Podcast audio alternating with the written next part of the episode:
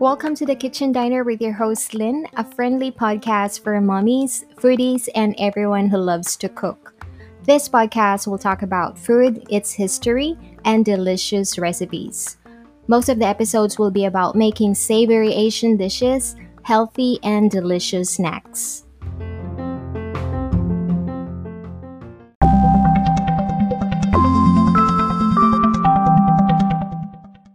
Dajahao. Hi, everybody. Today, I'm so excited to share this episode with all of you because I'm going to talk about one of my favorite food. I'm sure most of you have tasted chow fan rice. I love to cook this kind of rice on weekends. My family likes to eat chow fan. First, let's talk about the history of this food.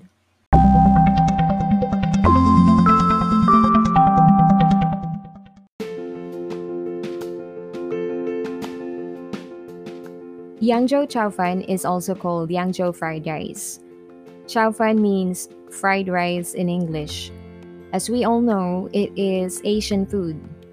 I browsed some websites on the internet and I found several pieces of information that it is said to be originated in China.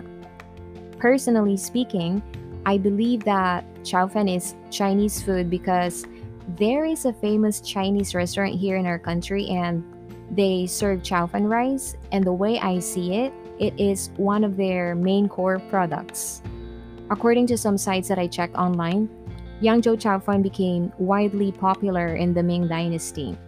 If you guys have any idea about the history of chow fan, you can share it with me. Please tag me on Instagram.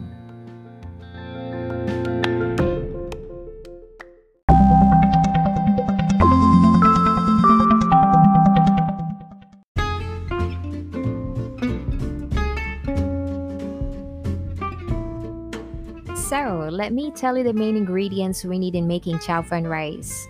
Of course, you need rice, and I love to use leftover rice.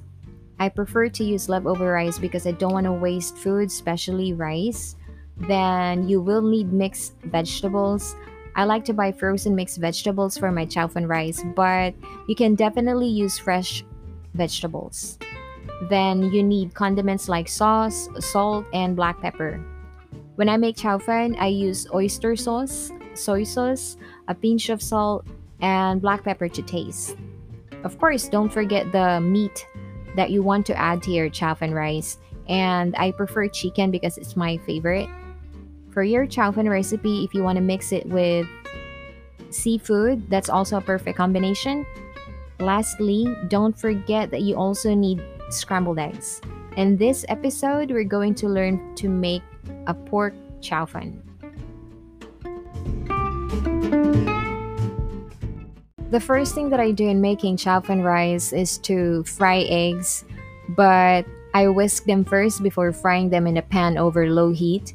I usually stir fry two eggs, but you can add more if you want. Then, after frying the eggs, remove them from the pan and set them aside.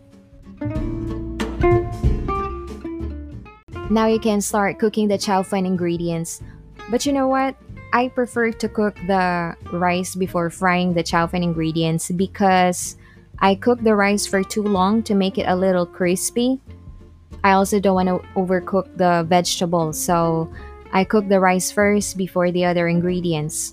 What I usually do is fry the eggs, then set them aside. The next thing I do is to cook the rice and wait until the rice turns light brown and looks a little crispy before taking it out of the pan.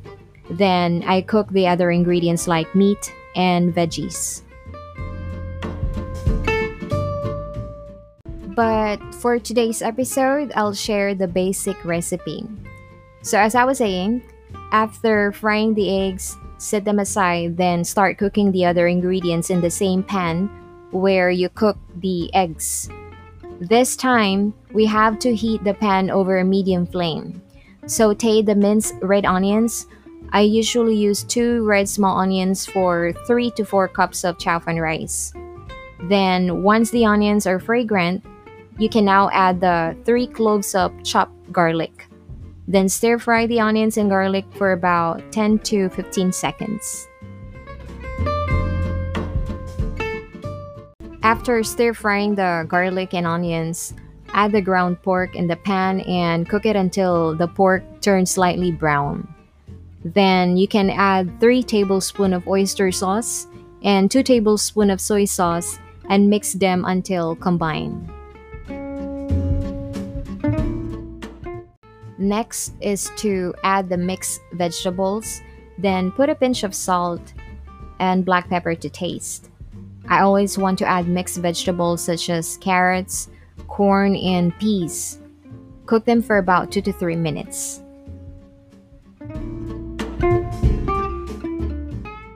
Then you can now add the rice to the pan, mix it well, and cook it until it turns light brown. Lastly, add the scrambled eggs to the pan. The reason why we have to add the eggs after all the ingredients are combined because the eggs are already cooked. Then after you add the scrambled eggs, just mix them for about 15 seconds, then you're done making your chow. Don't forget to serve it with love.